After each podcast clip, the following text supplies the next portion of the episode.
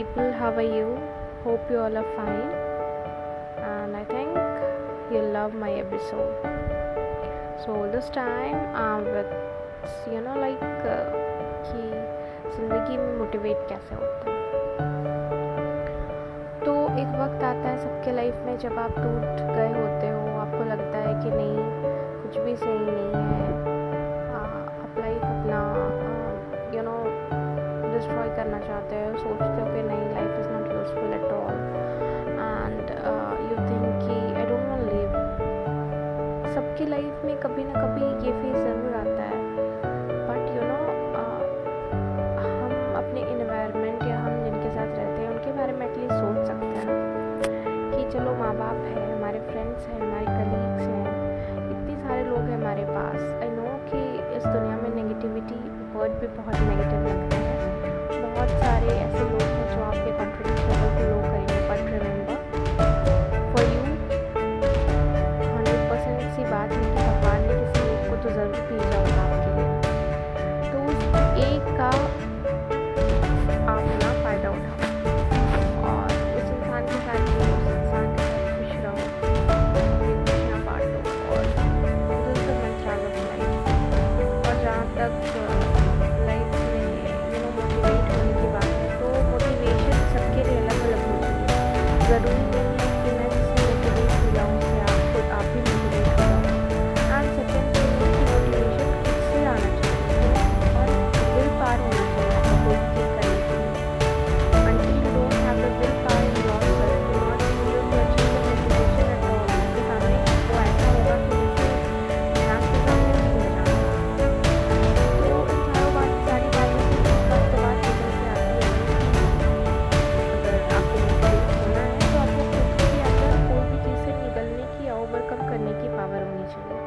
वो सबसे बड़ी बात है और अगर आप नहीं हो पाते हो तो यू नो लाइफ थम सी जाती है लाइफ बहुत यू नो ऑक्यूपाइड हो जाती है। आप सोचते हो कि भाई आप अपनी दुनिया में ऑक्यूपाइड रहते हो आप निकल नहीं पाते हो।